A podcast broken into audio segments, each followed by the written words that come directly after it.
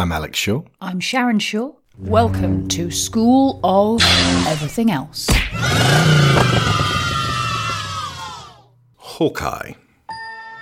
This is the first Christmas we've had together in years. I love you guys. I'm making up for some lost time. Authorities are wondering if the masked vigilante who terrorized the city's underworld is back. The past has caught up with me. Should we be worried? No, no, it's nothing. I'll be home for Christmas. I promise.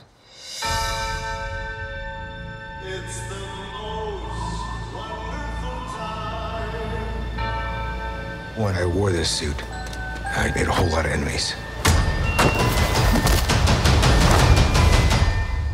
You're a Hawkeye. Who the hell are you? Some people have actually called me the world's greatest archer.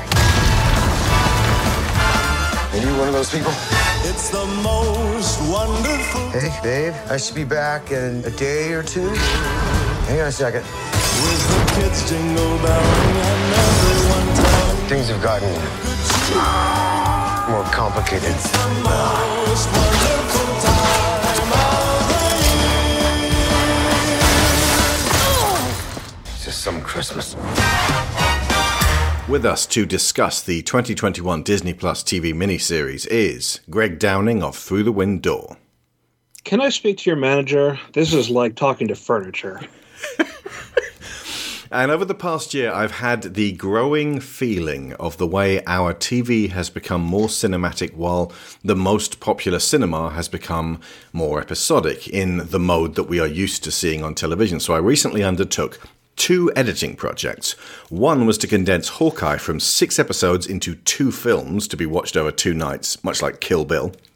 Or you could watch them all back to back. It's the same basic amount of time. It's four hours worth of content. The other was to divide the Eternals up into six parts to make it a series that you watch over a longer time period. For this, I added Disney and Marvel logos, title cards, credit sequences, new musical choices, and previously on Eternals recaps at the beginning of each 20 to 30 minute episode. So, Sharon, briefly, what was the experience of recontextualizing these two into different presentations?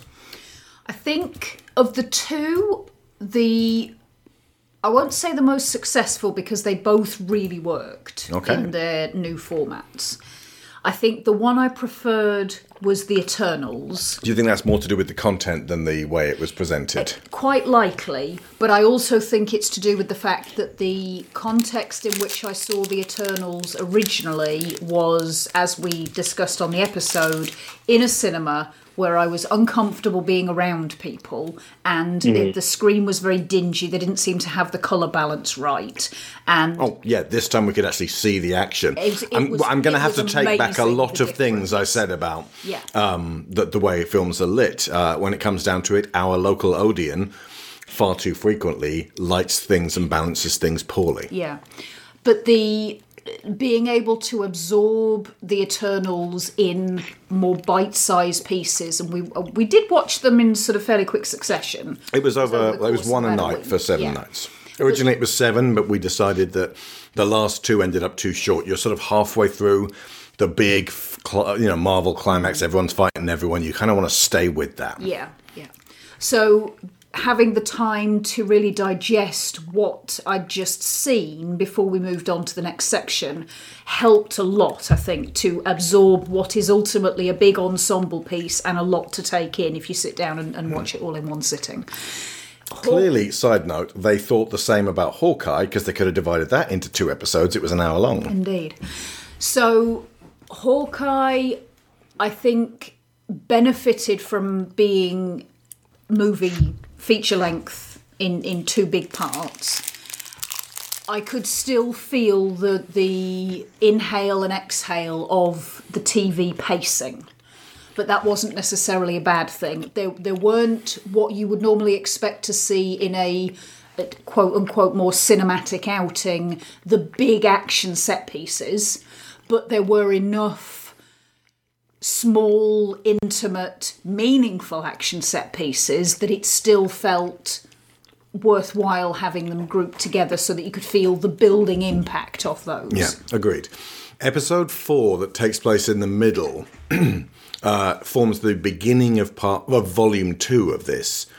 And uh, you know w- whether you watch it as as it is, or whether you watch it as part of, of volume, the beginning part of volume two, it's downtime. It's them hanging out, and it culminates with that fight uh, on the roof with both Echo and Yelena. And um, it feels like if that was going to be a film, there would be something more at the beginning just to grab you and, and keep the pace up a bit. The beginning of Kill Bill Volume 2 does not start with the bride at Bud's trailer and that lengthy Bud section. It starts with Bill visiting the bride and just like a significant moment of going, like a very dramatic piece. Absolutely. Also, seeing Bill, which you didn't see throughout the whole of, of part one. So, um, so I feel like eh, if I was going to do anything about the edit that I did, I might reorder something to go at the beginning there because otherwise it's it's they've been they've been chasing the swordsman and then it's like the the end of volume one is Hawkeye's got the sword to his throat. He's like, oh my god, and then that tension is immediately popped at the beginning of volume two. It's like, oh, thank you so much for bringing our daughter back. I also would say that the experience of watching films in the cinema has definitely affected how I judge a movie in the sense that I'm not just thinking about whether or not it caught my attention out the gate, it's whether it caught the audience's attention enough to make them shut up and pay attention for the entire movie.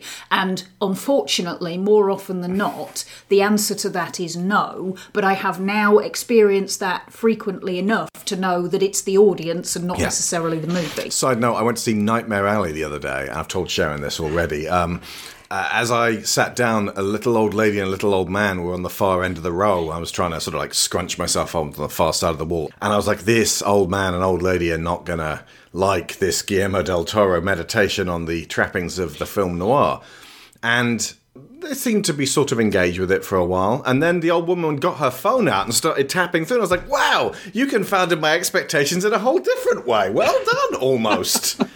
also, fuck you.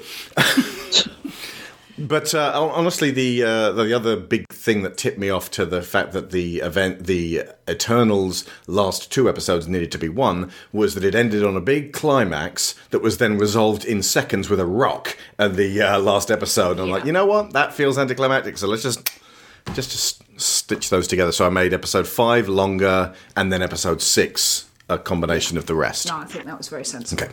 So, what Hawkeye was clearly the most inspired by is the four book, 22 issues and an annual comic run written by Matt Fraction and illustrated by David Aja that ran from 2012 to 2016. And that was much, much more of a sprawling saga, which took the now tired Clint Barton and put him in a rundown Bed-Stuy apartment building that he owns in New York, pairing him up with the already active young Avenger Kate Bishop who already bears his alias of Hawkeye. And there are many similarities and stylistic choices lifted directly from that run. Most of the plot of the TV show is a reworking of two or three of the threads that run the course of that meandering kitchen sink superhero drama. The whole having to deal with the tracksuit mafia, that is a, a constant thing in this as well. There are, but there are many characters uh, well, uh, at least three that I can think of where they changed who they were really substantially for this show. Uh, and there are obviously many differences, and it's it's a good thing that they didn't attempt to cleave closer to the source material, or it wouldn't have sat as well with the MCU saga as a whole. It would have lasted a hell of a lot longer. It would have meandered more. Like it's, it's, it's structurally, it splits off halfway through as Kate goes two thousand miles west to LA and tries to be a private eye there, and Kate's also positioned as older, even though she's also called a kid by older men, and she gets involved with Elliot Gould, who's a a, a, a, a former hacker investigator. There, it's it's a whole extra load of stuff. Which actually, I found myself wishing that Fraction and Aja had just sort of focused on the New York side of things. I like the idea of Kate starting off on her own, but that almost seemed like it needed to happen after the events of the of what happened regarding the tracksuit mafia played out. Well, it It also couldn't possibly be the same kind of story. I'm I've actually never read the Matt Fraction run, but I'm very familiar with Hawkeye as a character in the comics over the years, and the differences between Haw- comics Hawkeye and Renner's Hawkeye. Let's call him like, Clint because uh, Kate is Yeah. also Hawkeye in that. Oh yes, fair enough. Clint in the MCU is a very different kind Mm-hmm. of character, a little bit more in line with the Ultimates universe, I suspect to a certain degree, Mm-hmm. I because that's put where, that a note down there on that. yeah, we actually that that's that's the universe where our introduction to Hawkeye is that he's a spy, much like Natasha, Mm-hmm. Yeah. as opposed to his carny upbringing and his initial start as an Iron Man villain of all things, Hmm.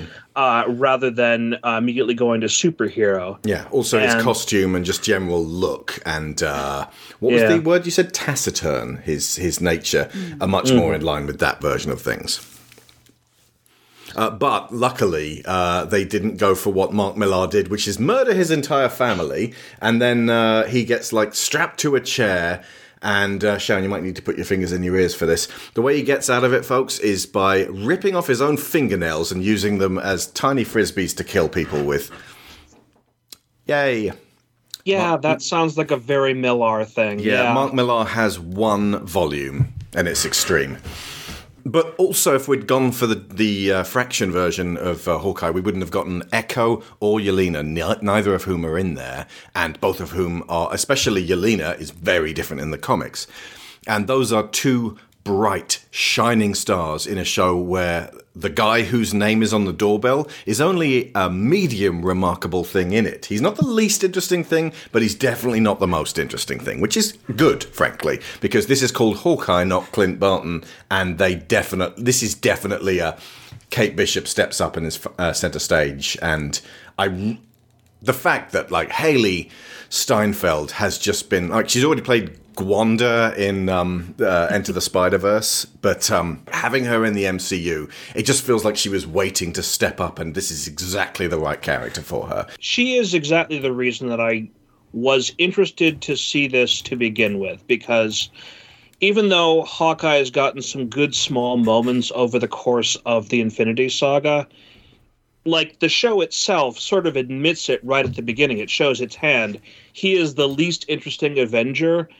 He's just this brooding person or this person to one side most of the time. And I've never particularly cared for Renner as a person or as uh, someone that respects his role in being even a, a, a smaller character in the MCU. So the importance of I'm watching this to see him pass the torch to the far more dynamic and entertaining uh, Hailee Steinfeld as Kate Bishop. That was what was pulling me through it right up until we finally got to Yelena and everything started getting way more entertaining on top of that. Yeah. Um, I don't know. Have you ever read uh, Kevin Smith's revival of Green Arrow from 2001? I think I've seen little bits of it. I've never read all the way through it. Because I don't have a lot of familiarity with Fraction, um, there were some definite elements in terms of uh, figuring out how to use trick arrows for the first time that was pulled specifically from Morrison's run on JLA, where uh, Green Arrow's half son, not, not half son, but like after Green Arrow seemed to die, he takes up the mantle with the JLA, but he uses regular arrows. Hang on, are we talking uh, Connor Hawk or Roy Harper here? Connor Connor Hawk in this particular case. That's his actual son. Uh, Roy Harper is uh, Speedy, the uh, sort of adopted ward yeah, exactly. He gets invited to join. who became the Red Arrow after this one? Sorry, carry on. Yeah. No, no, no. He gets he gets invited to join all of the veterans on uh, JLA, and right around that time, they get sort of uh, clocked by an old enemy that hasn't been around for a really long time. Mm-hmm. And when he runs out of regular arrows, he's got to break out his father's trick arrows mm-hmm. and try to figure out how to use them against the enemy because he's like, only an idiot could use these arrows. Only a genius could use these arrows, and that hmm. it felt a little bit like they were tapping into that dynamic when Kate was trying to figure them out in that Yeah. driving scene in episode three. Yeah, it's a uh, fraction. Definitely, kind of uh, harkens back to that. It's definitely its own thing. There are similarities. Uh, at that in Quiver, Kevin Smith brings Green Arrow back from the dead. He's been dead since sort of around the um, Crisis on Infinite Right. Earths time, Right? Yeah. and uh, his soul had been wandering in heaven, but then his body gets brought back, but is not yet reunited with his soul, and it's it's a whole bunch of. There's some fucked up stuff in that, but what I really loved was that kind of Ollie as this sort of grumpy old lefty now back in the city and just doing street level. Uh, like just trying to help the little guy, and that's very much the energy of Fractions Hawkeye. That's very much the energy of of, of this Hawkeye, and um, that they both take on a, a female ward who and they, they, they kind of like train them up as a sort of a replacement slash sidekick. One thing I uh, I particularly liked about Fractions uh, uh, verbiage is just little speech bubbles when people are talking. When the tracksuit mafia start, it just says in brackets inside the speech bubble, Russian maybe? and it's like you're actually getting the interpretations of uh you know it's it's very playful with uh, something something something and then a word so at some point you'll get pizza dog's uh, uh perspective and it goes something something something collar because he knows the word collar there's also a wonderful section where you're seeing everything from dogs' perspectives, and it's all symbols representing sense and sounds. And then later on, uh, a gunshot goes off b- beside Clint's ear, and he is deafened. And then when people speak to him, it's a blank speech bubble. And then he slowly starts to look at their mouths and starts to uh, get parts of what they're saying. And it's about re engaging with them. And I love some real subtleties and, and beautiful uh, use, like ways of interpreting speech through visuals. And that got me thinking, and that actually helped me develop Tiger's Eye. Because I'd read the first half of this back before 2015 when I started doing um, uh, Tiger's Eye. So that conversation that Harao and Miguel have with the Silent One and have to sort of get stuff around. I Remember when she talks with the traders and they Yeah. sort of say some things and I, I, I, it was sort of inspired by that use of language as an expression that it becomes an abstraction, and mm-hmm. that was what I tied in with the whole. If a lion could speak English, we still wouldn't understand it. Oh ho ho ho! I think we would because we'd have certain commonalities. One evening, at a crossing, a couple of panther traders appear far off down the pathway, bearing packs of their assembled wares. Miguel spots them, and abiding by my instructions, scurries off and into the nearest bushes. I stand and cordially await the approach of the traders. They eye me nervously, but I keep my spear stowed and hold out my paws, pads up to wave them in, fixing my expression to one of friendly greeting. It has been a very long time since I spoke with panthers, and my understanding of their dialect is frankly appalling. We share many common words among our tribes, so I try to focus on employing those. There's no sweeter where you saunter. We have much awesome. It must, it must trade. I do my level best to shape the words I know into phrases that will maintain my air of friendly innocuousness. Hopefully, they will be on their way before Miguel makes his presence known.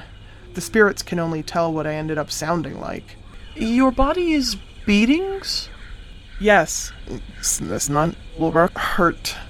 You have doctor food. Doctor food? Oh, Labil, it must medical supplies. Do for something else for me over that positive. Look, I made meat for you, suitable for swapping. Um, Chief Toucan. Congratulations. Legitimate order of business. Most of what they have on offer lacks the immediate practical application to our journey, but I trade some meat for a little medicine to counter pain. I can see the moment when they sent Miguel. They are smelling him right now. I have to throw them off the scent, literally. The traders sniff up and down, and I nod and point at myself. That is Stink Me. I have fight an overabundance of pungent baboons. See how they gnash my back arm? I proffer my tail, which is healing but still bound. It is a somewhat childish gambit, but I put extra emphasis on my injury, letting the tip droop as I stroke it. Ah, Poor wretch that stays up all night dancing with the father of passing. That is why I devoured all my doctor food. I am not a good liar. This is why I told the truth. Another influence on the way these interactions go in Tiger's Eye is a completely unseen 1996 surreal comedy by Steven Soderbergh called Schizopolis, where everybody speaks in these weird kind of nonsense languages, but you get enough recurring words that you start to work out what they mean, and context is everything. Hoodwink scatterbark? Hasty landmine? Ambassador jumpsuit landmine. If you've known me and if you've known my work for long enough, you'll know that communication is really important to me. But let's get back to Hawkeye. Yeah, when Swordsman turns up, it just says French. And Hawkeye was raised in a circus by swordsmen, by the way. So uh, this is the the guy with the mustache who is kind of he's a villain. So when it turns out he's not a villain, it's a little bit of a, a Captain Marvel scenario of, but that's none of my business. And um, he actually turned out to be so nice that I was like, could you adopt Kate at the end? Please, like he almost seems oblivious to the fact that he's been fucked over by Vera Farmiga, and if you live in the uh, Godzilla universe, you'll understand that. But like as soon as I saw her in this, I was like, oh, it's her. It's her because they saw her be Thanos in King of the Monsters and she'll rationalize it.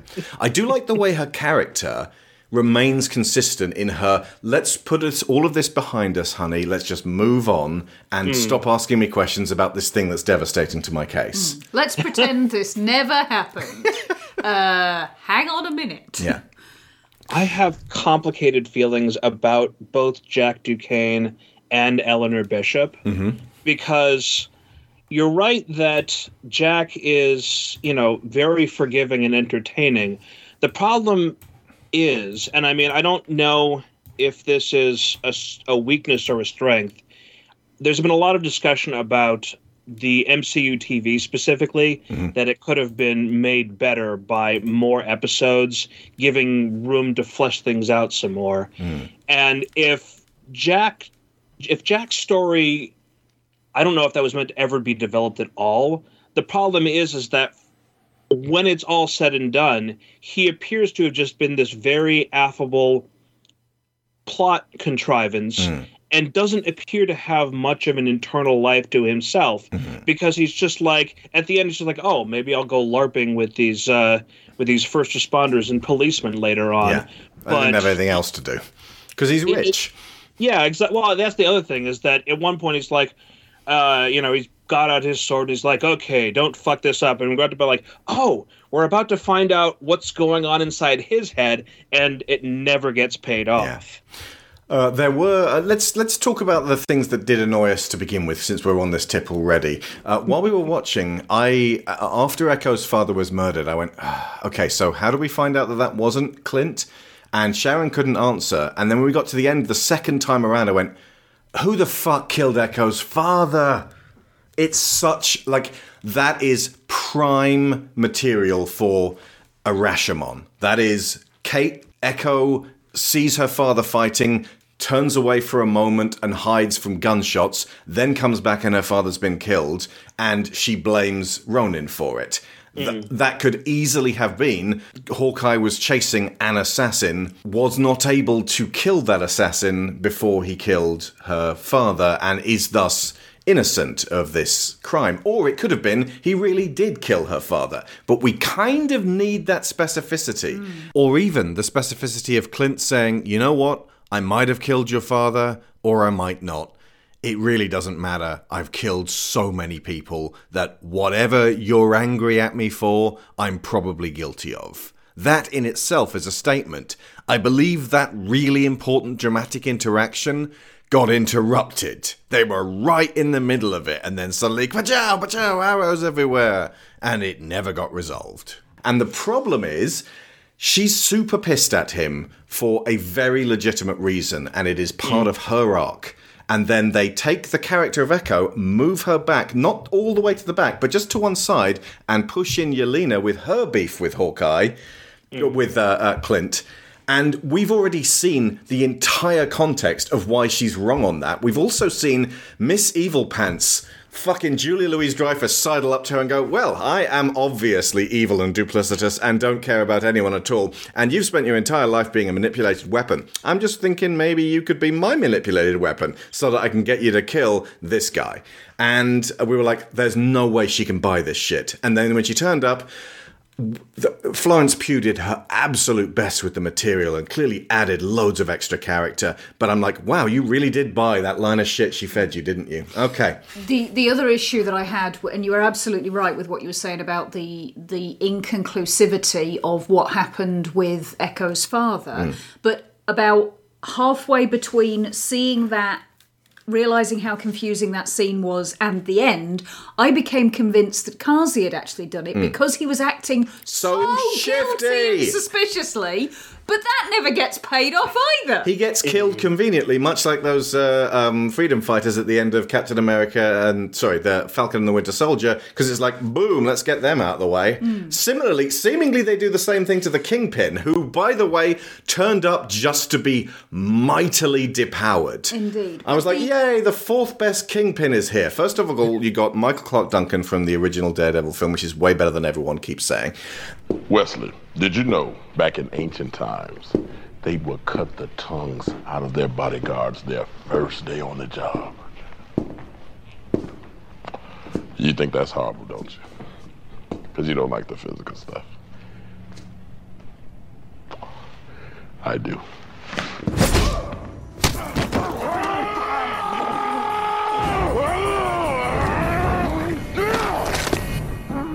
You got Liev Schreiber's Kingpin in Enter the Spider Verse. I killed Spider Man. Why did I just see two more? The guy from Radioactive Spider Man, the 90s Spider Man show, who I always thought was like, Yes, well, I am the Kingpin, and you have unfortunately crossed paths with me. He was very kind of Hitchcocky, and I'm like, That guy had presence. What is the best way to say it? I believe small time hood sums it up. But my father wanted more out of life. He wanted to become a member of the mob. As for myself, I was lonely, ostracized because of my weight. My father had great dreams. But things never went my father's way. Willie, what are you doing here? Come on, let's go! Whatever my father touched turned positively putrid. No, please! Willie, don't do this! I knew you were ruthless, but this. The sacrifices must be made. Roscoe Lee Browne. And then there's Vincent D'Onofrio, who everyone keeps telling me was awesome in Daredevil. And what I Mm. saw of him, he was smashing a guy's head in a door, and he looked like this giant angry baby. Consult our Daredevil season one show for more specificity, but he never impressed me. And then he turned up here, and I was like, right, finally. You can make it seem like this guy was in charge of loads of stuff, and like at the end, he can sort of like answer the phone and go, hmm, okay, and then clang it down and goes, oh my god, Kingpin was there all along, and then we'll deal with him later. But instead, he turns up. The first thing that happens, the first thing we see him do, is to lose Eleanor's trust and business. And then he loses Maya. With delivery that shows a wheedling desperation, but never hints at any actual charisma or power. I've seen you at the end of some tough matches. But this, do you want to tell what's been going on? I always taught you to keep a low profile. I'm sorry. I got carried away. You know what my father meant to me. To all of us. I've come to my senses. I need to focus on the job, stop chasing ghosts. I've realized no matter what I do, I can't bring my father back. Finding whoever killed him, that won't change anything. He would have wanted you to move on. He always wanted the best for you. I only wish that he could be here now to see you and all of your accomplishments. If it's okay with you, I'd like a couple of days off to clear my head. That's reasonable. Maya, uh, I love Honestly, the cadence of his voice, he's like a really husky William Shatner. I'm losing my entire empire of crime all in one afternoon. Who will shed a tear for the Kingpin? Then he gets his ass kicked by Kate, a 19 year old girl, college student, exceptionally good at archery, but unable to apply that during this fight, who could definitely kick my ass, but whose fighting abilities were considered to be laughable by, admittedly, one of the world's most deadly superweapons. And it definitely felt like he was pulling his punches and he was trying to not hurt her, which is nice. However, in terms of words I would use to best lay out a kingpin that you're introducing to a whole new universe, one of the last that I would land upon is nice. And then Yeah. he, he fights her in a toy store and she beats him. And then he, go- he goes, oh, and he's sort of limping away. And then Echo turns up and goes, I could totally fight you with my eyes closed and I can't hear. And then she shoots him, and then that's it for the Kingpin. I'm sure she didn't kill him because they'll want to bring him back. But it's like, what was the point of bringing him in here to be the guy that everyone's scared of with no justification for that? Mm. There's Vincent D'Onofrio is always slightly on the back foot with me, and when everybody was raving about how wonderful he was going to be, and then thought he was in Daredevil, but to me, I've seen him in two other things that I can remember, and in both he is effectively a tortured kid. I, I sort of understand the ending as relates to Echo mm-hmm. because I've it's been shared with me since then that apparently Echo shooting the Kingpin is like a significant thing in the comics itself. Mm-hmm. And Oh yeah, no, yeah. cer- That, there, there was some comic accuracy with Echo. I actually held off on rereading Echo stuff because we've got an Echo series coming up, but Mhm. that is accurate. Yeah, and but and to a certain extent, part of me was just maybe a little bit entertained with the idea that Kingpin just sort of shows up long enough for Echo to, you know, kill him as part of her uh, dealing with her own revenge, and we're actually not going to see Vincent D'Onofrio again. But at the same time, with an Echo series coming up, I have to accept that maybe Kingpin somehow survives. I mean, heck, he survived a massive explosion from Hawkeye's trick arrows. Hmm. I don't know what the deal with this Kingpin is. I mean, we've sort of already established that everybody is sort of a little bit ridiculously durable in the MCU, thinking back to um, just the amount of punishment that non powered Black Widow took in her movie. We'll see almost everyone whose actor is still alive back again. Mm. I'm sure. And with what Disney's doing in the Book of Boba Fett, we'll probably see a bunch of people who aren't still alive. Ugh. But the rule of if you didn't see it happen, then the gunshot does not mean a person's dead is still in full effect here. I mean, that applies in just any old crime drama that isn't set in a universe with a revolving door afterlife. I'm absolutely down for Echo and or Kate Bishop beating the Kingpin. But it feels like that should be the pinnacle of a mountain of challenge that they have to climb. Not to prove themselves to us, but just so that we can go through a story with them. This felt more like a convenience of, oh, uh, he's right here, so you can dispatch him now. Uh, one thing I was disappointed at is that, like, I, it would have been nice if what it had been clearer what exactly happened with Kazi, because I thought Hmm. that maybe he would end up coming back for Echo's show, you Yeah. know, because it's clear he was significant to her in a way, but that appears to have tailed off, Yep. and They're just like, clear the decks. Let's have no mm-hmm. more established existing relationships. No, I guess I'm just a little bit disappointed to an extent that Echo is clearly a very interesting character. Oh, and yeah, was- I'm going to chase you around the garden with a bit of wood. She's a what character? she is a character that I want to see more of. There you go. She was definitely engaging when she was the focus of the story, Mm-hmm. which, as you say, she sort of got pushed to one side. As she oh, no, was I'm, I'm, I'm saving a whole section for how fucking awesome Echo is. hmm But but that's the thing is that again, if there had been more room to do more with her instead of resolving her stuff off to one side, Mm-hmm. on the other hand, I can't. In every moment that Florence Pugh shows up, Mhm. she is just.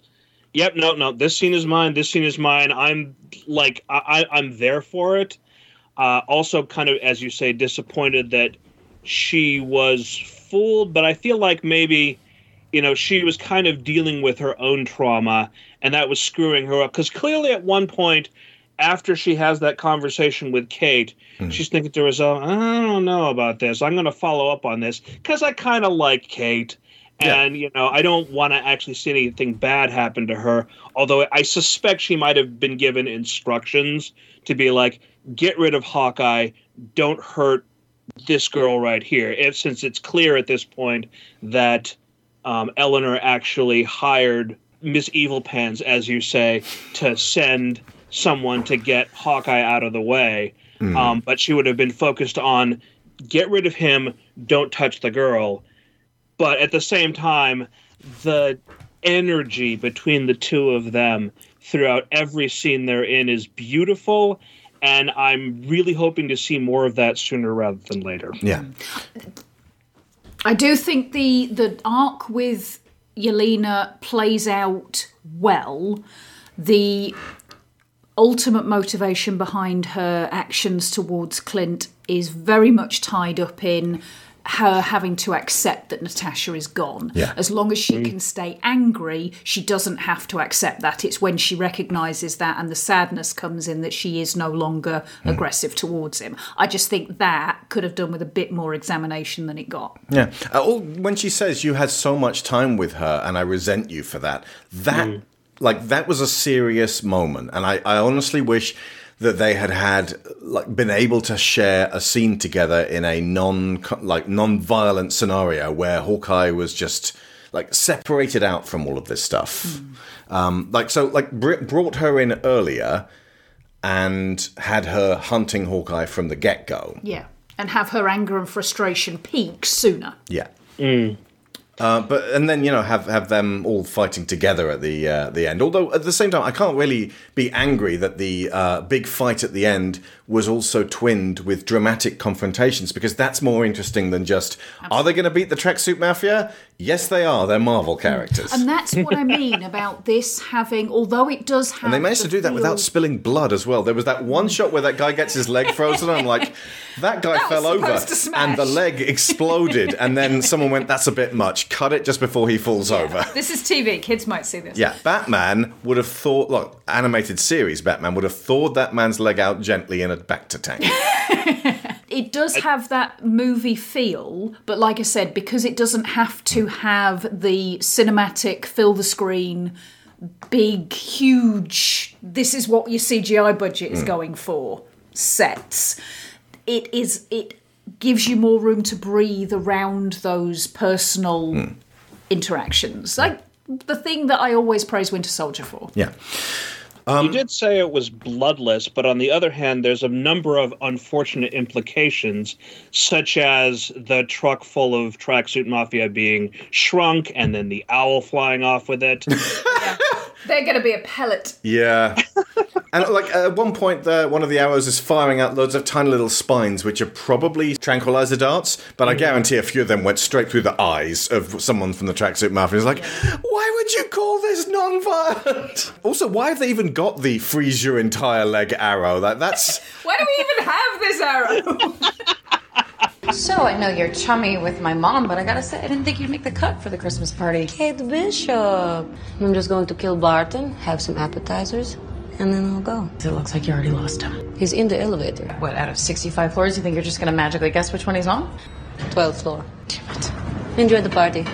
I am somewhat restricted on these clips because YouTube have ultra sensitive copyright killbots in effect at all times. So the folks who can sneak Disney Plus clips through often have to completely jumble them or weirdly stick the Wii Shop music behind everything, which sounds horrible. You know, it's a good idea as long as there's no diegetic music in the scene already. And when there's music, well, it'll sound horrible. I am not gonna just sit and have dinner with you after you tried to kill me and then just broke into my house. I did not try to kill you. A, I put you on a wire to remove an obstacle. I don't have any weapons on me.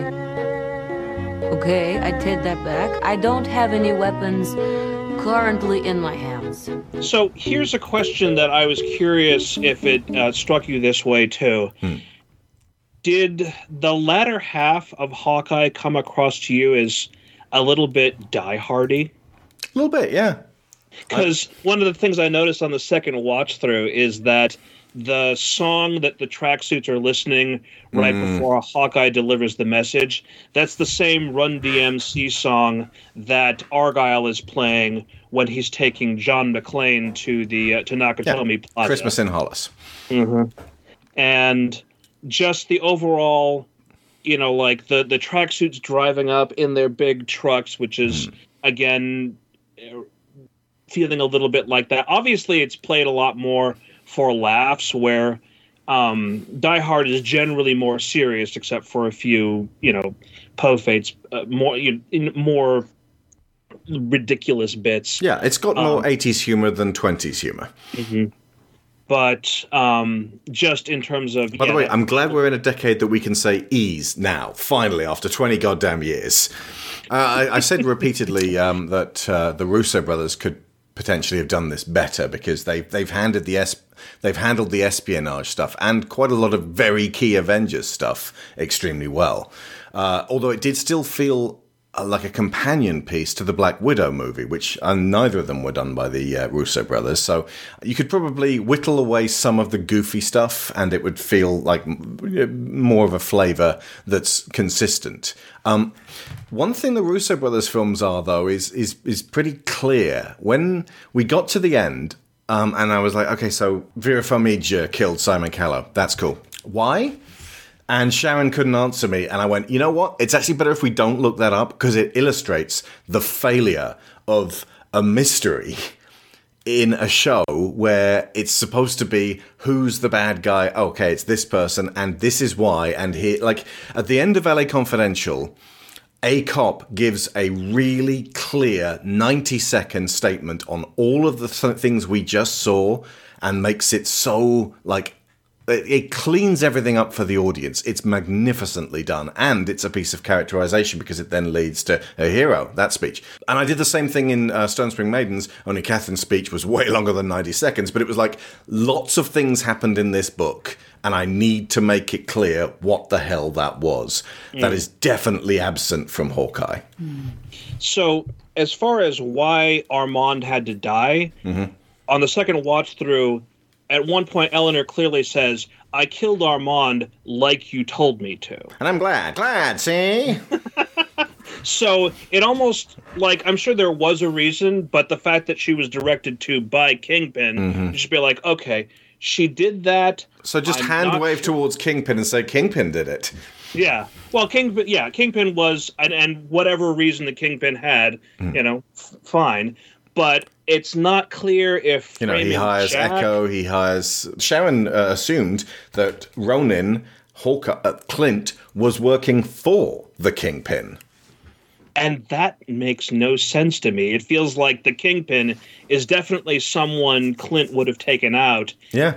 and, and could have very easily, honestly, if he wanted to. So that's again another thing I have to not think about. Yeah, but that's th- like that's this was where you resolve what the hell Clint did as Ronin. But in their aim to make this as PG as possible, they were like, "What did you do as Ronin? Some very bad things." Okay, are we going to go any further into that? No, probably for the best. That's cool, but I don't know where you are morally. I like I, Now- I know that you hate what you did, but who were you working for? Like, I want to know who. Like, explain the dead people. I'm Debbie at the end of Grosse Pointe Blank. like I said, I do think it it makes sense because if they'd been really black and white about this is the stuff he does or did, then your audience is then morally divided because some people are going to be like, "Well, I totally understand why you'd do that," Hmm. and other people are going to be like, "Oh, that's terrible. I can't possibly." Think Was he the that." Punisher with a sword, or was he uh, like a serial killer? Yeah, indeed. My but we don't know. We just have to guess. Absolutely. My suspicion is that during that period in the blip, he was so enraged about losing his family. He needed to take it out on somebody, but he is not the kind of person who picks his own targets, so he needed somebody to aim him. Mm. And so he went to work for the Kingpin, and that's what he regrets. But that can't ultimately, That can't be what happened because they would have said it at any point. You would think so. bringing yes. the ki- goddamn kingpin in. And if, if they did and they cut it out, then that was a really good way of obfuscating. I love that word now. Obfuscating a much clearer point about why Clint feels terrible. Because if a gang lord tells you to go kill other gangsters, you're like, technically, I'm making the world a better place by taking out criminals. Hmm. And, he, and Clint could rationalize that to himself. But he needed to tell another human being that was his rationale. Indeed. It's possible that he told Laura, and that's why she backs him up on, on everything that he does in this. It's also possible that I am fishing in the dark there, Yeah. and in fact, the only reason that he needed to stick around in New York to resolve his own dirty laundry was because Echo was trying to kill the Ronin, and that happened to be him. Yeah. and that was another big so the entire thing that set this off the watch that gets a resolution. We find out oh it was laura's watch all along but the watch has no significance attached to it. Beyond If we ex- emotional. yeah well well no the watch has no significance attached to it as in it's the thing that the tracksuits were interested in above everything else. I went back to the first episode and they'd be like make sure what take whatever you want make sure we get the watch Because that'll Why really is the piss off Clint's wife. but why is the watch significant to kingpin or alternately to maya if she's the one that spearheaded the the theft because if if it's part of her goal to try and find Ronin it makes more sense that she'd be interested in acquiring the Ronin sword. The sword, yeah. That's a better and MacGuffin if, if it's all about finding Ronin. Yeah, and if the Yeah. issue is that the Kingpin is trying to track down the Ronin, then the watch makes no sense because he says to Kazi at one hmm. point, We have the Ronin running around killing people. Hmm. There's an Avenger in town. He does not give any indication that he is aware of the fact that those two are the same people. Yeah. Same Yeah. person, sorry. Again, it feels like just a section at the end where Kate, Yelena, and Clint have this shit explained to them by a stand in for goddamn Nick Fury or something. It does kind of feel like the plot threads were being handled by Charlie Day with his big Red, red thread threads. board, and he didn't realise that by the time he was done, several of these threads actually don't go anywhere. It, it yeah, it feels like uh they were in the planning stage and they were like, "Oh my god, like everyone loves Yelena from uh, Black Widow. Let's get her into this." And I'm totally behind that. And it's like, well, we're going to have to bring back. And I know I said this before, but it's a really important structural point. Echo at this point and make it less about her, and, and and so they did that. But in doing so, they shifted some important moving pieces and eventually did not close out Yeah. certain storylines. It's like one of those um, jumbled yarn mazes where you're supposed to get from A to B, and they got lost in the middle and then came back out at A again. honestly, like it would have made more sense if the goal was to grab the sword and the outfit, hmm. and the watch just happened to be there Yeah. and was picked up by them. And at one point, you know, Laura continues to say, "Do you think that they have the watch?" And Maya actually has it, doesn't realize the significance of it, hmm. but Clint still feels the need to grab it because I guess in theory it could lead back to his wife and it's clear at that point that Maya's like, okay, I know that Clint is involved here and I have this whole list of his family. That is a reason to keep him around to reacquire that again to protect his family. It just makes no sense of having that be the inciting incident, the inciting MacGuffin. I, I think that's pretty much it in terms of issues with Hawkeye. Like it, it, it comes down quite neatly into uh, that there were loads and loads of threads, and they didn't all get resolved, and the ones that did get resolved did so dissatisfyingly. Or dissatisfyingly if you're looking for clarification. The thing I realized when we were out walking the dog before uh, we podcasted, which is always a good idea, um, that allows you to cogitate the last things, is that this was released at Christmas, and people were theorizing maybe Clint will die, and people were arguing over what Ronin did or didn't do, and people were like, "This is going to end in disaster. Maybe it's all Mephisto." And someone else said this uh, was there is no way that the episode before Christmas Eve, they're just going to kill Clint Barton and say, deal with it. Like they're getting him home for Christmas and they're not going to kill Pizza Dog either. I, I realized that, like, the things that are really good about Hawkeye, you know, Kate, Yelena, Echo, and some of these really beautiful, quiet, slight performances from Jeremy Renner, who finally gets to sort of remind us why he was uh, Oscar nominated for The Hurt Locker in the first place. Um, j- just those scenes with Clint, and just the the bit where she's writing out for him what his Yeah. son's uh, his youngest son is saying, and just that we're shut in with him and everything's blocked off. It was they were so good. That was such great drama. And like I would love more of that. There's no point me even playing you a clip of it. It's all on Renner and Steinfeld's faces. It's all in the direction. It's all in the visual edit. Everything else was done with such joy and such like we're so glad we could get oh you're so cute Kate Bishop together um, that it, the whole thing was just a big old Christmas present. And if you remember, they actually gift wrap it for us in the the last end credits. It's like Merry Christmas from Marvel. Here's your satisfying comfort food, which is what Hawkeye is when you rewatch it. It's like nothing absolutely terrible happens. In fact, if anything, stuff gets cleaned up, and uh, it's the sort of thing you could actually show younger kids. It doesn't get too dark, maybe considering the subject matter and the fact that it kind of infringes upon the street level uh, territory. The fact that it's linked with, you know, the Defenders and, and Daredevil and uh, uh, that that version of Kingpin does make so it just gives it a flavour of this could have gotten a lot worse. But we decided against it, which is I've been looking into watching some of Iron Fist, which I saw none of, just for um, Jessica Henwick, the uh, actress who played Bugs in The Matrix Four someone who had watched it said, uh, you know, I, I, I was frustrated with it all the way up to like the last minutes of the last episode. Um, which I concluded this was when Marvel said, "Right, we're going to get our own TV with no blackjack and no hookers, but we'll light the fight scenes better and choreograph them well." And uh, that kind of feels like what this is. It's like this is us doing street level Marvel our way, and again, it's the difference between this and the the Fraction run also outlines how the MCU version is made more appealing in almost every way, which unfortunately sometimes means they chase being appealing and they leave behind that sharpness.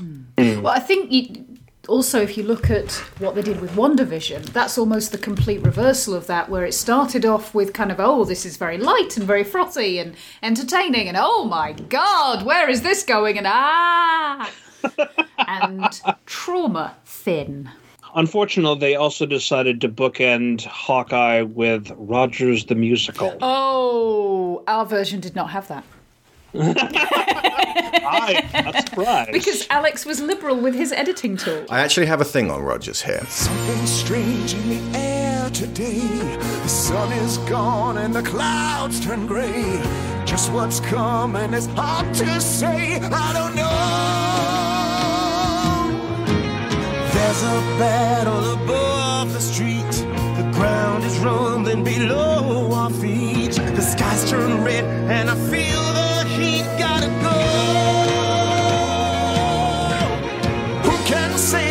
save us?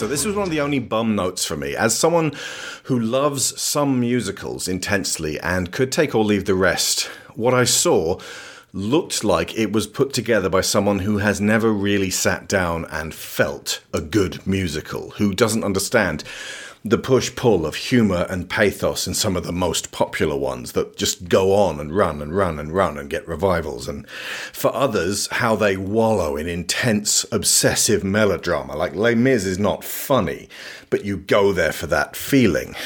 What I saw was shallow and cretinous, not funny and not compelling. It looked cheap and thrown together by a youth group with only one afternoon to write one song number and bring outfits from home. In context, Spider Man Turn Off the Dark was also a shitty series of mistakes, but it was based on the Raimi films, not people who actually lived and in some cases died very recently. Not people who can sue, not centering around an event that has been regarded as analogous to 9 11 in the MCU. Playing in Manhattan at literal ground zero in a theatre where there may still be bloodstains outside on the street.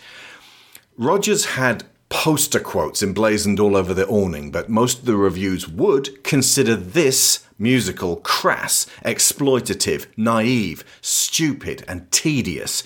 It reminds me of the Family Guy parody of Disney animated musicals singing about pie and completely ignoring the exceptional craftsmanship of the 90s Renaissance, thanks in no small part to Howard Ashman.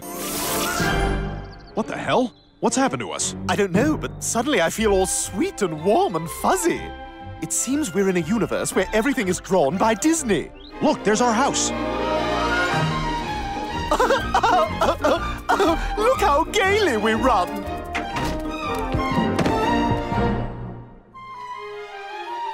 Oh, Stewie and Brian, you're just in time for pie. Did somebody say pie?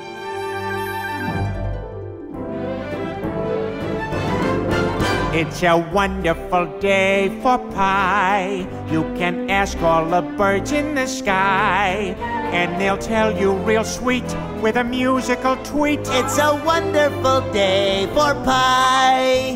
For pie. For pie. For pie. For pie. This is wonderful, Brian. Oh, let's live in this universe. Gosh, it's pretty intoxicating, isn't it? I want to hear more music about pie. It's a wonderful day for pie, and it smells a lot better than I. Everyone in the house. And this Adam West mouse. The bees making honey. This Tom Tucker bunny. We all sing with glee, cause we all agree it's a wonderful, wonderful day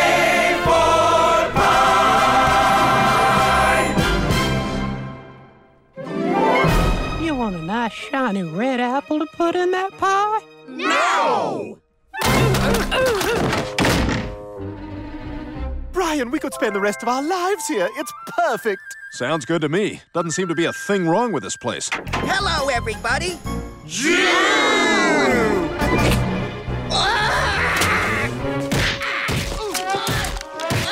Oh, yeah, I forgot. This is a Disney universe. I find this last gag particularly ironic, since I'm hard pressed to put a finger on any anti Semitic Disney media whatsoever, but Family Guy has had Mort Goldman as a recurring Jewish joke for phew, 20 years now. Rogers, the musical, would be more like Hamilton, as a lot of people have said, as created by someone who actually loves Hamilton, not someone who has never engaged and is annoyed with all the radio play and attention that Hamilton got. I'd expect lyrics to be dark and canny and witty and in constant duel between irreverence and admiration. How does a 90 pound shrimp measured barely 5 feet, son of a nurse and a soldier who was raised on these streets, orphaned by war and tragedy, yet he continuously meets these trials head on and keeps on trying? How does he do it? Okay, I am not gifted in musical theatre, but Disney can afford people who are. In a world where the Smithsonian exhibit in The Winter Soldier and the Falcon exists, this musical as it stands would be a massive flop. New York audiences would wind up in tears as they remembered their loved ones dying. Remember, we see this number minutes after Kate loses her father in flashback. This show would be booed and shut down, as well as getting lawsuits out the wazoo. It could not afford to stay open, but only Clint finds it distasteful and upsetting, which paints a grim picture of the rest of those sat in the dark watching this smarmy, ill considered tosh. And I've heard the argument that it's bad on purpose, that Disney will save the good musical version of a Marvel tale for later. But that means, in world, we, as the audience watching the audience, have to suspend disbelief that this could be a triumph with folks who have not only suffered through the Battle of New York, but out of towner tourists who come from far and wide to watch Broadway shows. Does the Rogers musical get to the bit in Steve's life where he strained and pushed against Thanos' gauntlet but was unable to prevent him from snapping away half of everyone, only to assist in bringing them all back five years later with the world now in quiet mourning, now, now flung into chaos? Steve's story is one of triumph, yes, but also of loss and defeat and sacrifice. And I absolutely believe that is the kind of operatic material suitable for a musical. It would just have been better than this one in a dimension where their version of Elon Musk is Tony Stark. I wanted to do what you did, graduating to then join the revolution. He looked at me like I was stupid. I'm not stupid. So how'd you do it? How'd you graduate so fast? It was my parents' dying wish before they passed. You're an orphan. Of course, I'm an orphan. God, I wish there was a war, then we could prove that we're worth more than anyone bargained for. Can I buy you a drink? That would be nice. While we're talking, let me offer you some free advice. Talk less. What? Smile more. Huh. Don't let them know what you're against or what you're for. You can't be serious. You wanna get ahead. Yes. Fools who run their mouths off wind up dead. It feels to an extent like they sort of were trying for a bit of Ember Island players thing, but it doesn't really even work on that level. It's the wrong setting for I brought if that up with trying to- Sharon yesterday. Uh, Yeah. What were the reasons that you said that it's not like the Ember Island players? Because I did, I did my own version of the Ember Island players as well, and Mm. like the Ember Island players is propaganda. Yeah, absolutely. And the whole point is that it's it's meant to put across a version of a story that's being utilized by people who weren't paying attention. and who are crass and rubbish. Indeed. And who are the Fire Nation trying to convince the rest of the Fire Nation that everyone else in the world is evil. You're supposed to loathe it rather Yeah. than go, oh, it's cheesy. Yeah. So the the purpose of I mean, I mean a big part of it, and I didn't say this to you yesterday, but a big part of it is you've got to think about the purpose that musicals serve, like what Broadway musicals do. Yes, to an extent, there's an escapism about it, but you're right about the whole this is meant to be a, a space where you can embrace this intense, melodramatic, over the top. Um, Even the shit ones like Dear Evan Hansen Yeah. are trying to do that badly. They're trying to do, and they are not cheap. And this is a world where the blip happened not that long ago, Mhm. and the, That's what I said. New York would have been totally changed by everybody coming back. I just there's a part of me that thinks they have not got the time to be putting together and staging Broadway musicals. And the significance for me is it's it's as you said how the audience takes it. Yeah. The the presence of the musical is not the telling thing. It's the fact that everybody else apart from Clint seems to love it. Remember the last time we saw uh, an audience that were actually crying? It was in Captain America: The First Avenger, and there was uh, uh, women in the audience crying because their husbands or- or boyfriends were overseas Watching fighting World War II, and they're the watching film. the newsreel. Yeah. And then there's one guy being a complete ass who Steve says, "You want to take this outside?" And they do. But there was a there was a piece of artwork that someone made um, specifically in response to Rogers the musical that shows Sam and Bucky being like, "Yeah, let's go see this. It's got to be great." And Bucky's like, "I don't know. I don't I don't know if this is I'm going to enjoy this." And we see them watching it and the look of horror on their faces is just like they are rightfully disgusted by this and that's the way they should feel. Yeah.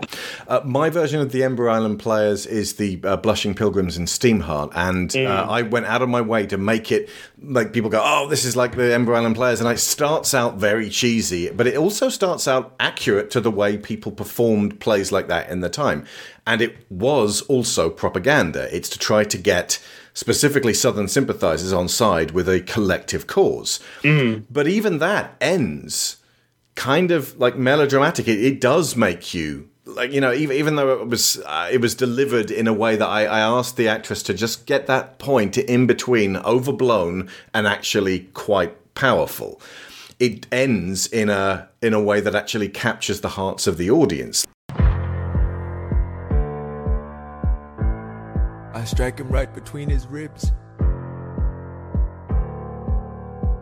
I walk towards him, but I am ushered away. They row him back across the Hudson. I get a drink.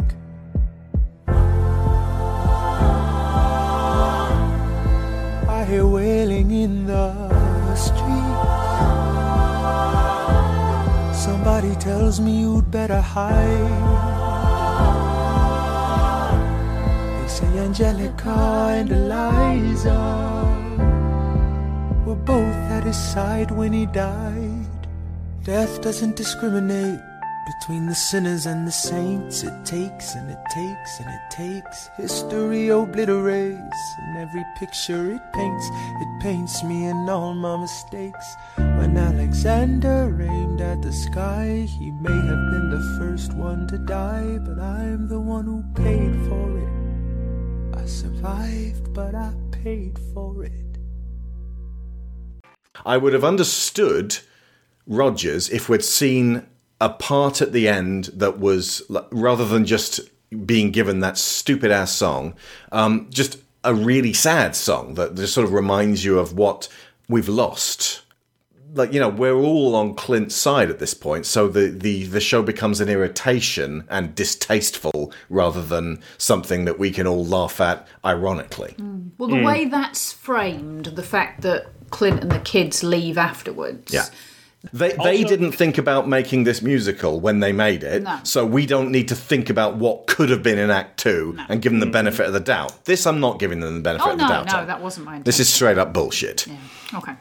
Also, in the case of your stuff, the fact that it's propaganda, but propaganda towards a good end, it makes it so that the heartstring manipulation, hmm. like you, when you were talking about how Titanic was felt manipulative to people, in this case, that's sort of part of the deal here in terms of, as you said, bringing people on side. Hmm. But, you know, it's also the chance for their for, for the in-universe audience to sort of get a feel of what it was like for us the real world audience listening to Catherine tell her very sad story of Yeah. werewolf It's not positioned as just very sad. It's it makes us cry, but uh, it's also it, in, it inspires the audience because it ends in a.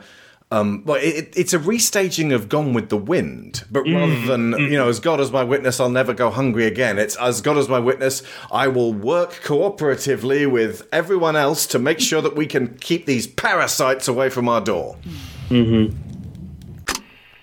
But there were some who did not share the new American work ethic and sought to steal what others had grown and earned from the sweat of their backs. And who, pray tell, are you, sir? I head up a force of men passing through these parts. We're in need of food and shelter. Well, you just turn that horse around and ride on back to your men. Tell them Catherine Holloway says Weirwood is not a place for leeches. Now, why be silly, you pretty thing? I'm just asking for a little succor and courtesy. Sir, if you do not step off my porch, you will see the true test of my metal. Very unwise to threaten someone of my standing. Someone with as many hungry men as I have at my disposal. Do you even know who I am? I don't give a damn. You bring whomever you have. We shall be ready. She never said that. calm down. It's poetic license. Dr. Penrose, Miss Gray, prepare the children for battle. Yes, Catherine. What? Yes, Miss Catherine. I like punching. Surely good show. This is my nightmare. Oh, my uncle. Turn it off, turn it off, turn it off. The skirmish raged through the night, and the dawn brought with it a peculiar peace as the last raider fell.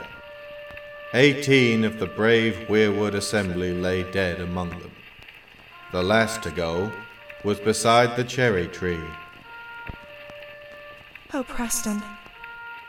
You fought with honor, and you have defended your lands. There is no greater thing that America could ask of you to give. Tell me sweet words to send me on my way, dear one. Tell me. Tell me that you will live on. That you will keep that fire and never give up. I will never give up, Preston. I promise you. My silent night.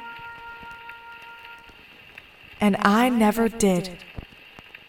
For my life is now etched in history. And yet I am living it.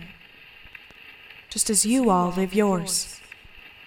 With bravery to face the darkness and bring America back to a land where hard work grants a lifetime of satisfaction.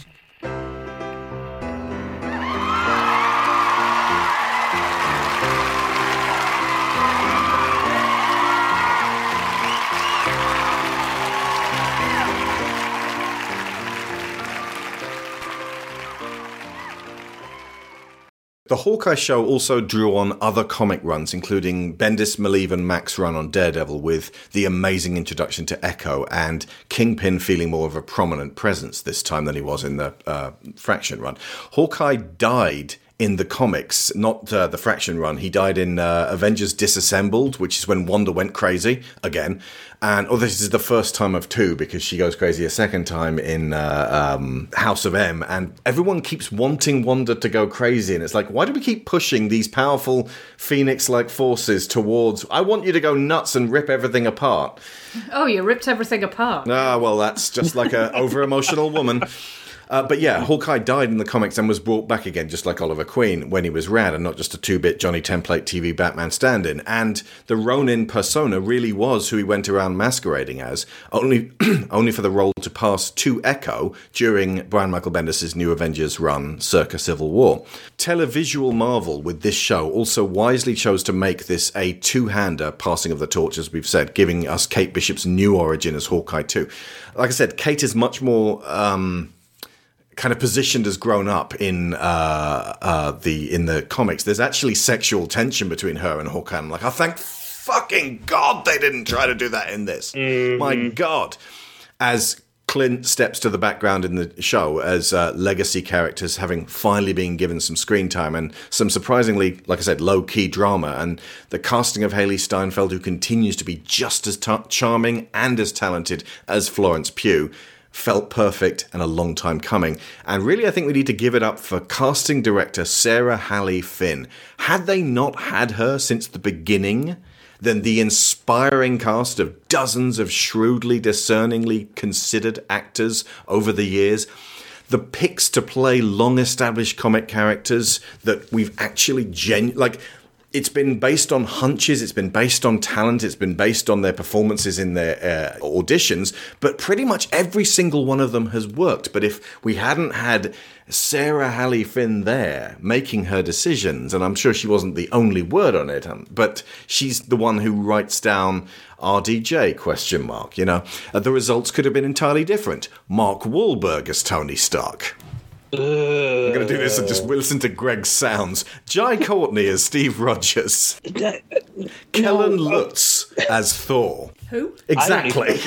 He's the big guy from Twilight who was in that Hercules film that wasn't the Hercules film that had The Rock in. Mel Gibson as Nick Fury. No. No. No. Gina Carano as Natasha Romanoff. No.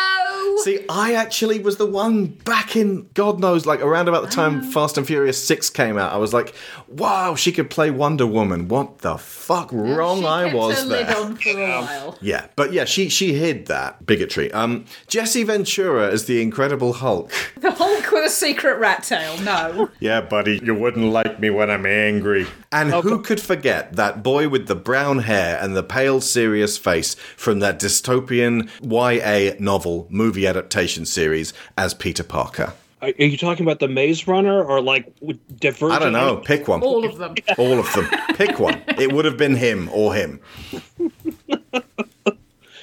Oh boy. He Uh. also bring up Jesse Ventura. That just makes me think of all of the skits that the uh, We Hate Movies people have ever done with Jesse Ventura. Snood the movie. Are you really not hungry?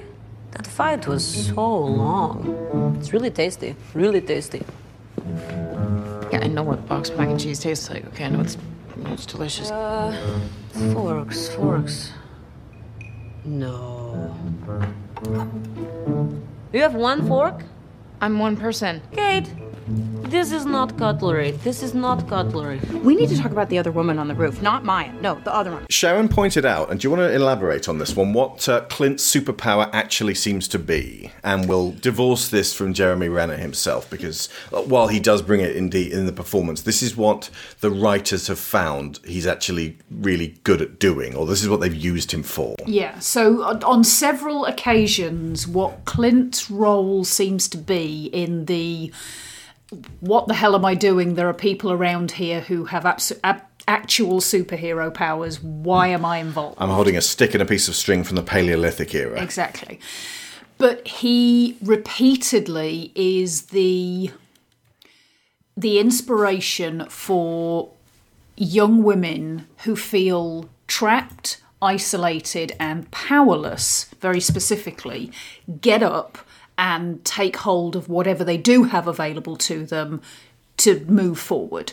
So he's he's done this in the past with Natasha. We didn't get to observe it because by the time we see them together, they're on a much more equal footing. But both of them we talk about that moment with extreme, uh, like emotional weight. Like it was huge for both of them. Absolutely. And he is now squaring up potentially to being able to do the same thing for Yelena. He's done it for Wanda, and he's done it for Kate now as well. Side note, when Yelena was attacking him, I felt like just get on your knees and tell her the truth. I couldn't stop your sister any more than I could stop you. Mm. Just say that and leave that. Like that would be so powerful and that would just just let Florence Pugh and her astonishing face acting and eye acting do the rest. Mm. You could also say to a certain extent that he left his mark on Echo as well, because even hmm. though Echo should be rightly mad at him, whether he killed her father or not, or whether he was just pointed at it deliberately, or, you know, because Kingpin wanted Echo's father dead for some reason. It's unclear. Yeah, but that conversation between the two, well, mostly Clint talking to Echo, but like it's complicated because they're, you know, We can uh, call her Maya, although that might get confusing. yeah, doing Too many ASL kick ass on. Mayas. Yeah, it's true. You Actually, could never have too many kick-ass Mayas. Yeah, true. But Clint also pulls out the "you and I were the same" speech, and that's the kind of speech we usually get from, From bad villains. guys. Yeah. fr- fr- from villains talking to heroes.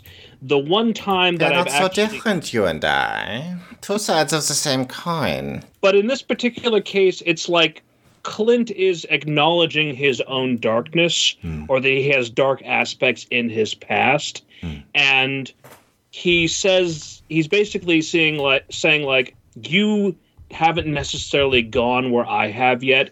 You have a chance to turn it around, which is what harkens back to her own father's comments about walking in two worlds hmm. and everything like that. It, it it's weird that this is the second time that this has happened in recent memory, but the only other time that I've heard a hero or a ostensibly heroic figure use the "we're the same" speech was Casey Ryback in Under Siege, hmm. where he's talking to Tommy Lee Jones as the darker version of himself that has lost hope and faith that he can be used towards good ends, and just decided to just blow everything up.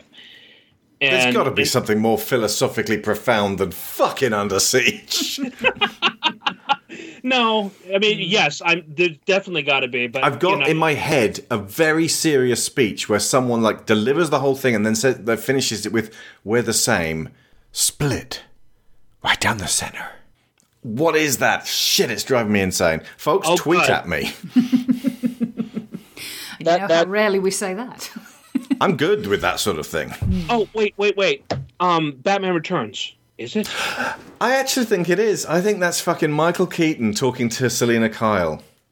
Yeah. Wow. Can we get better than something from Tim Burton and fucking bigoted, crazy old bastard Steven Seagal? Not that there's anything wrong with Batman Returns. Great film. And we are going to revisit it at some point soon, along with the original Tim Burton Batman and Richard Donner Supermans. Selina. Don't you see? We're the same. We're the same. Split. Right down the center.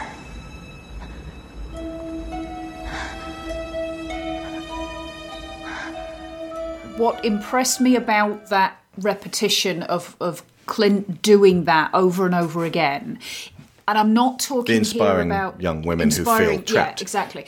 It, it's not that these are women who And Kate need- deliberately, like, she outlines that he made her feel in a world. They always say, like, the gods with hammers.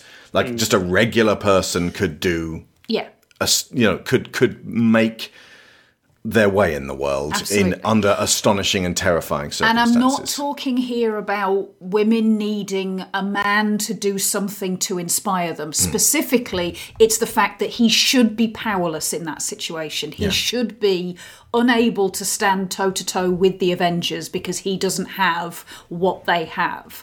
And that goes beyond their respective genders and what what role he is able to outline for them that they could take up if they wanted to. So while comedians may make fun of Hawkeye because he sticks out of the Avengers like a sore thumb, the writers of the MCU have, in a low key way, used that as a strength. What you're about to hear is Saturday Night Live making fun of a comedy with really well timed and well delivered lines. Great shot, Hawkeye. All right, listen up. The portal is opening. Stark, I want you to get up there and take him out. Take him out? Like on a date? You just got quipped. All right, Thor, it's your time to light him up. Rosgard. Does anyone have a scrunchie? Black Widow, get ready. I was born ready. And Hulk. Yeah, Hulk smash. I know, I know. Great. Now, Hawkeye, it's time to do your thing. I'm out of arrows. What? I'm all out of arrows. I don't have any more. So, uh, I guess I'm done, right? You know? All right, I'll be in the car. Stay safe. No, wait, no, Hawkeye, Hawkeye, wait, you're leaving? Well, yeah, I mean, I need my arrows. It's kind of my thing, right? You guys got this. How many arrows did you bring? All of them, like 11. Eleven? 11, there, there are 100,000 aliens out there. And I killed 11 of them. You're welcome. My arrow thing only holds 11. 12 if I really cram them in there, but it's not safe. Anyway, good luck. Try the Avengers. They'll take anybody. Those guys. Have you been to them? Oh, they have a hey, they have a guy with a bow and arrow. I'm not kidding. They what are they recruiting at sporting goods stores or Hey, you jump rope really fast. How'd you like to be an Avenger? I like the way you tetherball, sir. How would you like to take on Ultron? Hey, hey, you okay? This is all our fault. Hey, look at me. It's your fault. It's everyone's fault. Who cares? Are you up for this? Are you?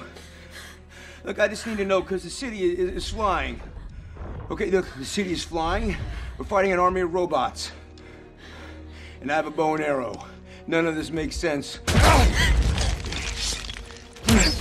But I'm going back out there because it's my job. Okay, and I can't do my job and babysit. Doesn't matter what you did, what you were. If you go out there, you fight, and you fight to kill. Stay in here, you're good. I'll send your brother to come find you, but if you step out that door, you are an Avenger.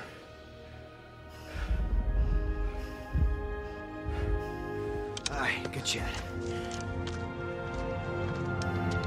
It feels very uncomfortable praising Joss Whedon in retrospect, but Age of Ultron is also terminally undervalued. The establishing of Echo before they went back to her as a child was fantastic. When they went back to her as a child, I was like, we are actually in straight up new century territory here. Not that I hold that as the high bar that other things have to live up to. That sounds astonishingly pretentious, but just how I would have done it.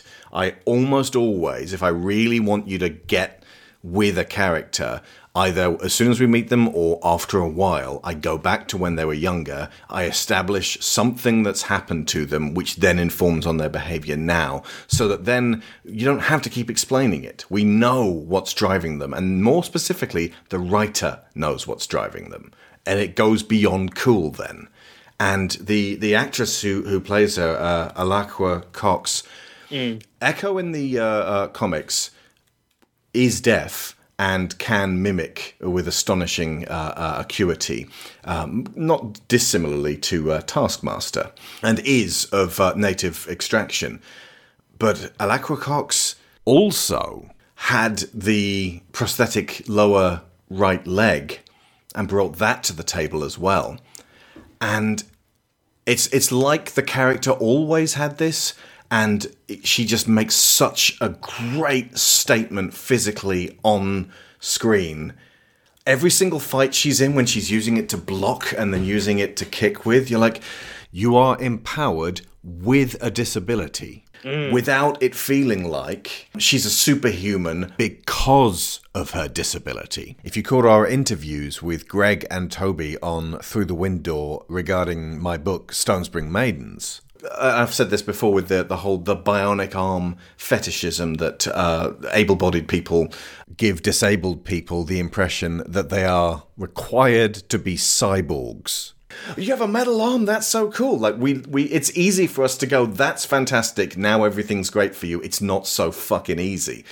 But the way that uh, the the character and the way that the actress holds herself as Echo, she just really makes that impact both emotionally and physically on screen. It, and and not being able to speak as well. This is the same year as Makkari did. Just you know came uh, in Mm, as mm. this whole new version of of that uh, long established character. Good job, Marvel. Keep going. We need gay heroes. We need trans heroes. We need Asian heroes who can't do martial arts. Keep moving in this direction with this level of gusto and displaying this stuff with this level of acumen because it helps everyone, even the people who don't want it, to step outside of the default.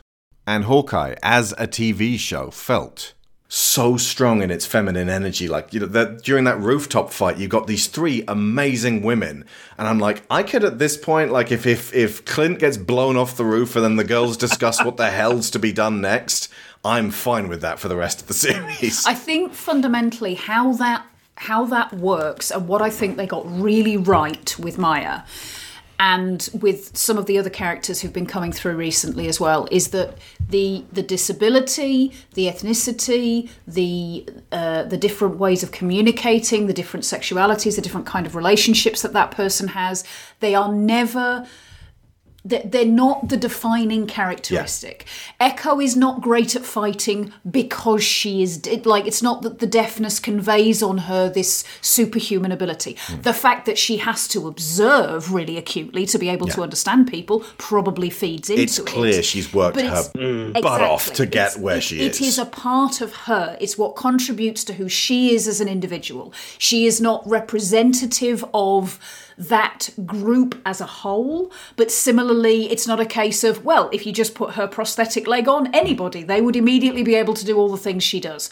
No, no, no, no, no. She has folded that into who she is as an individual. And she's not a stereotypical native character either. Yeah. Um, Zahn McClarnon, who played uh, William Lopez, her father, also did this fantastic, understated job. I love the way that he and uh, the the actor who played Kazi went to the accurate way of, of of speaking with certain people who are deaf actually do want you to to speak, but in that slightly more quiet way where you're not having a one-sided conversation, but you are at least enunciating very, you know, very clearly. Mm. And it, it made it so active. Mm. Well, if you take the volume out of what you're saying, you become mm. more aware of the shapes that your lips are making, which, when you're communicating with somebody who's deaf, is the important part. Yeah. But I mean, you know, anyone who's read or listened to Tiger's Eye will know how entranced I am by sign language because I, I, I love watching physicality in film and sign as a way of and I love communication and it's physicality used for communication. It it, it hits all my points. And the scenarios where Echo and then Clint engages in uh, speaking whilst observing uh, an absence of hearing, they were all done perfectly, as in just the right amount of weight was attached to them that they may as well just have been written on the page and experienced in the same dramatic level as someone who is entirely able bodied in terms of hearing. I uh, I love the way that Kate was positioned as a rich girl, but uh, almost immediately we didn't hold that against her. Little, little uh, rebellions like her mother's, like I want you to put on uh, that red dress of yours. Well, her mother almost always wears burgundy. You Ever noticed that? Um, Yeah. And so she, uh, we the next scene, she's wearing a black suit, which of course she looks fantastic in, but that's by the by. But th- th- that's a rebellion. That that is, uh, we can see she is going out of her way to not just do that, and then she manages to utilize the fact that she's wearing that to blend in as waiting staff, and and does pretty well with that. But she's always scrabbling that Die Hard thing. Like John McClane going, "Oh no, I'm not going to make this." That's she does that more than Clint in this and and like she doesn't have John McClane's attitude at all. I'm sure he's uh, he would not work now. That you know, hanging on by the skin of her uh, uh, her teeth and and and just about getting through. Like the bit when she's uh, zip lining across with the bow and then stops halfway through across the street. Yeah. Again, Steinfeld's. Oh oh shit! Like she could play Nathan Drake and win, easy, easy. Yeah. And I also can't wait for her to meet Spider Man. But um, one of the things I really loved about her wardrobe, but you know, besides the suits, she always wears boots. These big, like you know, combat boots.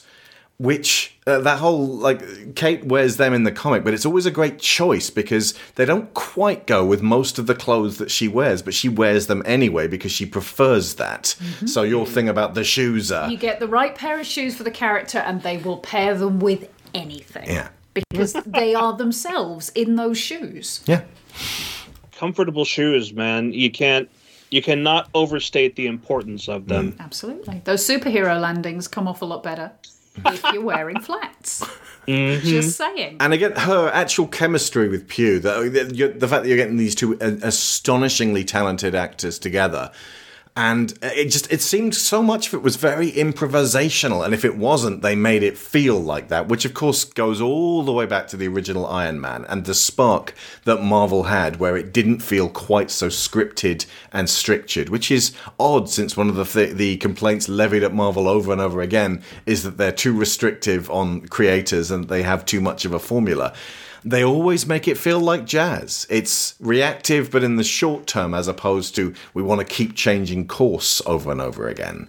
I mean, and whenever they screw up, it's it's reacting too much and and wildly diverging. as far as the jazz, I mean, as you were saying a, a while ago, the casting is part of what makes the jazz. Yeah, absolutely.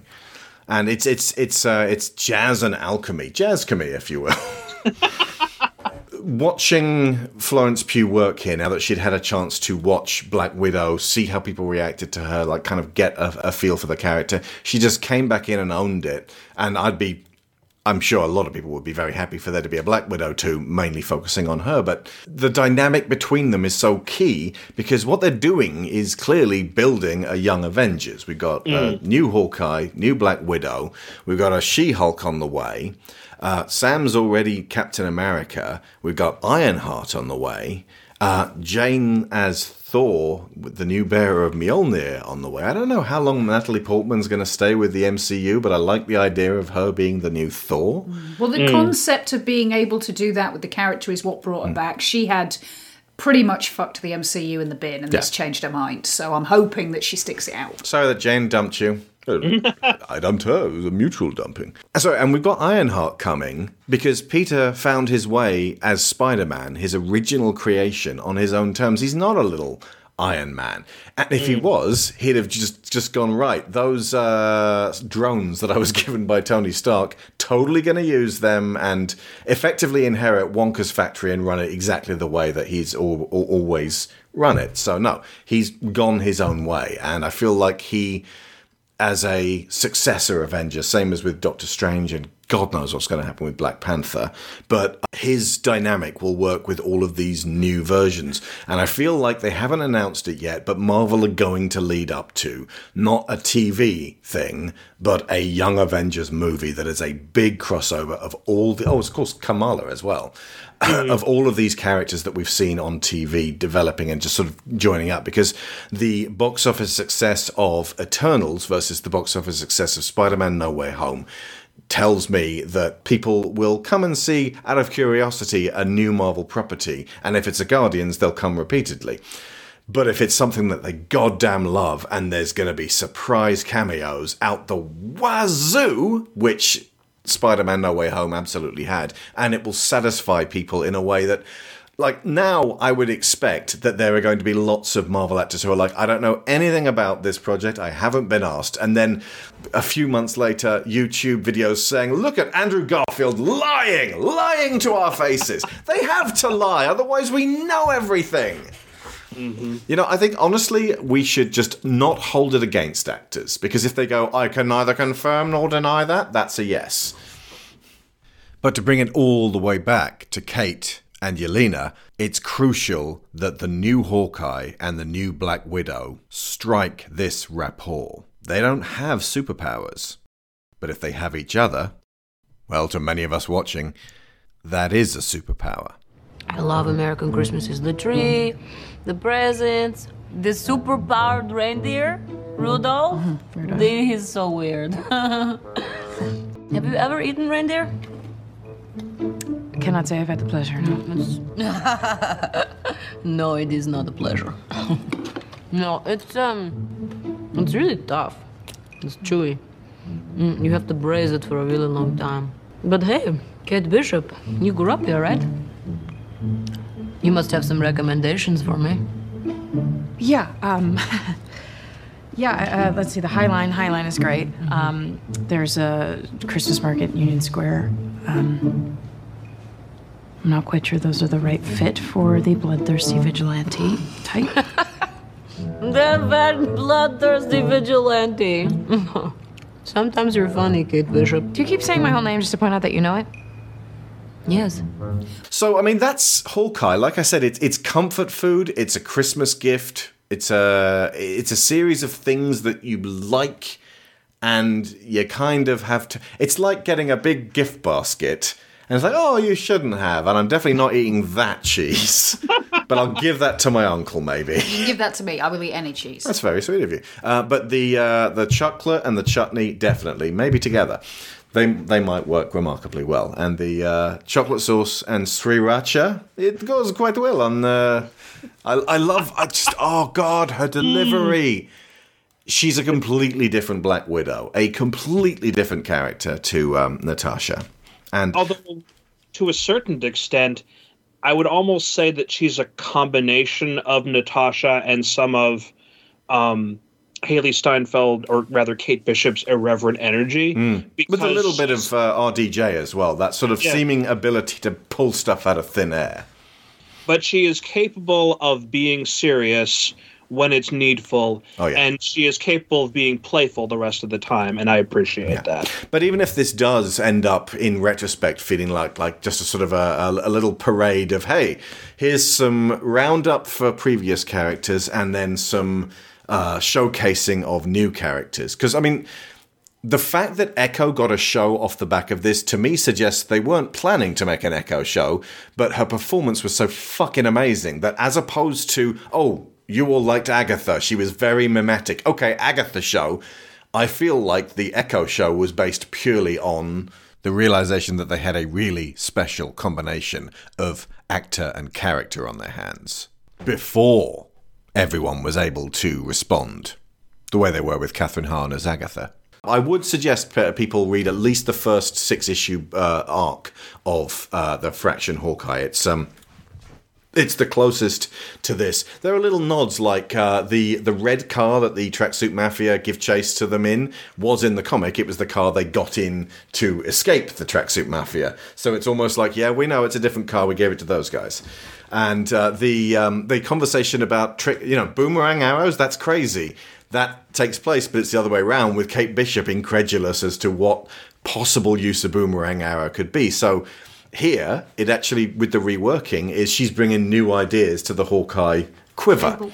I will say that I did like the the probably it was stitched together, but it looks like one long shot when they're doing a good portion of the car chase scene Hmm. where the camera's just swinging around and showing everything from different angles. It was probably a little bit of fakery, sort of similar to what they did in that one scene, uh, that one extended scene in Loki, but it made for some good cinematography. And honestly, the way it ended, sort of when we were talking about you know the the things that were difficult with this show, the only way, the only real way that I could enjoy this show in its entirety was basically just to accept that there was a whole bunch of stuff that led nowhere, turn my brain off a little bit, hmm. and enjoy the spectacle, the fun, and the parts that they really brought home hmm. in terms of anger, in terms of Hawkeye losing his partner, having a new one sort of forced on him, and a lot of new duo stuff developing in terms of between Clint and Kate, between Yelena and Kate. And it feels like Echo is one of those links to the streets that the Avengers badly need. I'm also hoping for a return of Luke Cage in some capacity. Netflix screwed that up. Bring in the new female Iron Fist, Echo, Daredevil, Alias, and guest star Shang-Chi when he's not dealing with magic shit. Heroes for hire. Done.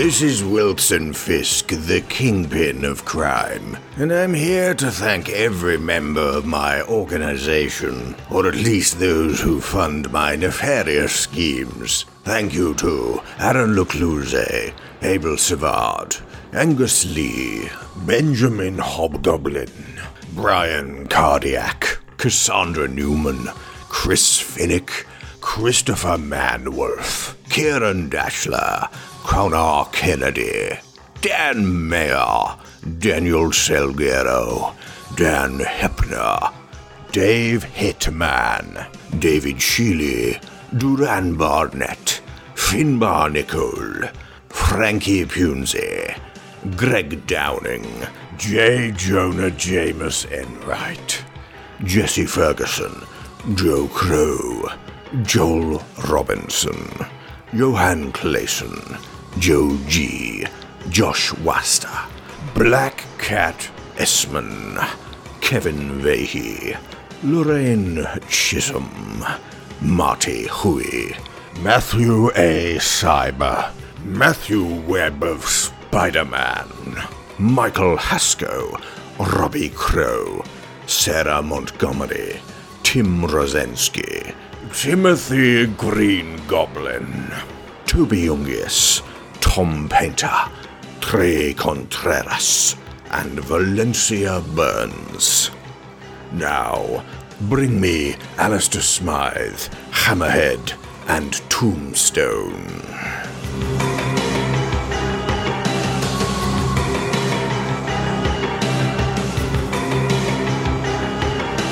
Okay, so uh, we will see you folks next week when we begin our commission season with one of the greatest and most significant anime films of all time. I said yes to anime this one time. Oh, goodness. And it is. Well, I'll give you a clue, folks. Tetsuo! Kaneda! Tetsuo! Kaneda! Tetsuo! Kaneda! Tetsuo! Kaneda! Tetsuo! Kaneda! Right. Okay, thank you so, so much, Greg. Where can folks find your show and what's it about?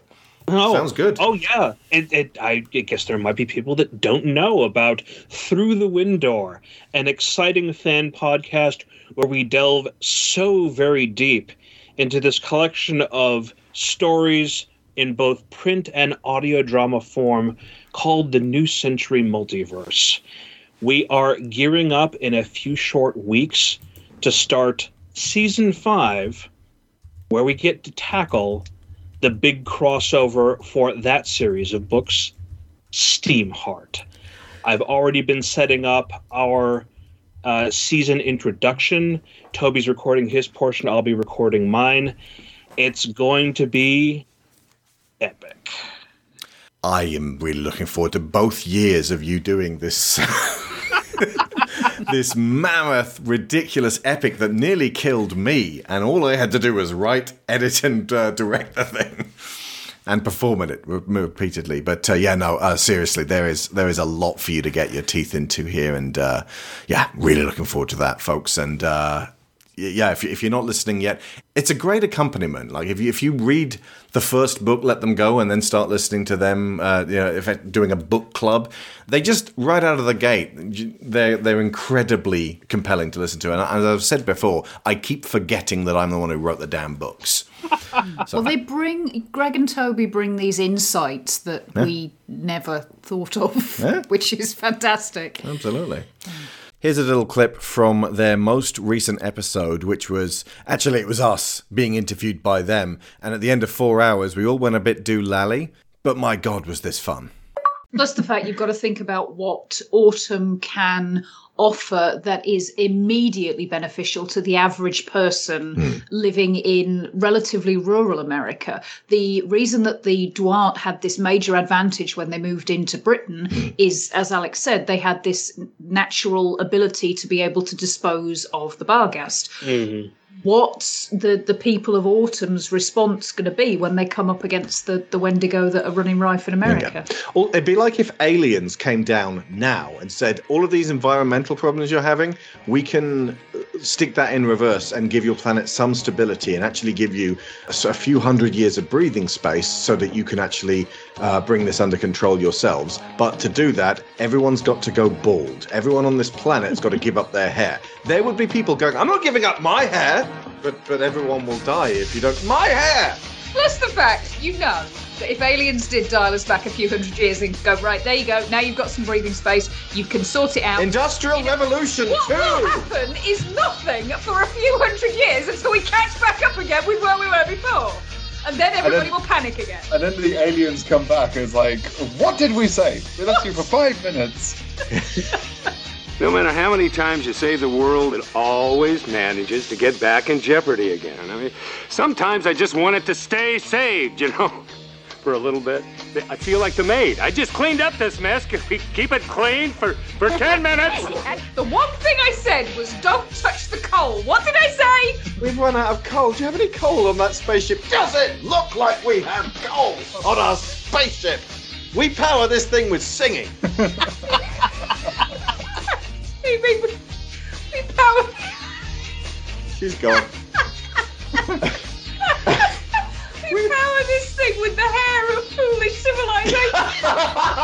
they just keep giving us all their hair. You're the only ones who don't. I feel like we'll be able to smell those aliens coming. You know how the cars that run on fry oil, you're like, ah, yeah, I knew there was something. The people who were suggesting that you run cars on sewage. Just, I don't think that's going to help anyone. You would think that we wouldn't smell you coming through the vacuum of space, and yet, here we are. I don't know what, whether this is going to make for good copy for you guys, but enjoy. I'll use all of my editing abilities here, but Meanwhile, I'm in the corner just going, good, good. What does it now? Just the same thing. We noticed that you aliens are not bald. You, in fact, appear to be wearing luscious wigs. Um, yes. We could sell you a few. So in your ideal universe, I didn't say ideal. You said ideal. the aliens that are going to save us from climate change In our, in my new book. are The running a wig pyramid scheme on the side. Yes. Where they The sell people back their own hair. You say You that like what it's not actually happened before. You know what the most Most people were wearing the hair of poor people as wigs. and you know what the most valuable hair of all is? Henry Cavill's mustache. Yeah, I mean that's twenty-five million dollars right there. Just the removal of it, the ad, the addition of it, fifty million. the hair must flow. Do not, my friends, become addicted to hair. You will resent its absence. Don't I know it? Uh, Greg, we've ended up in a hairy situation. So that is Through the Window, Greg and Toby's podcast on the New Century Multiverse book series, also available in cinematic audio drama form. If you've not had the pleasure yet, start with their first episodes, having read or listened to the best introduction to the series, the actually really serious Gothic Survival, Let Them Go.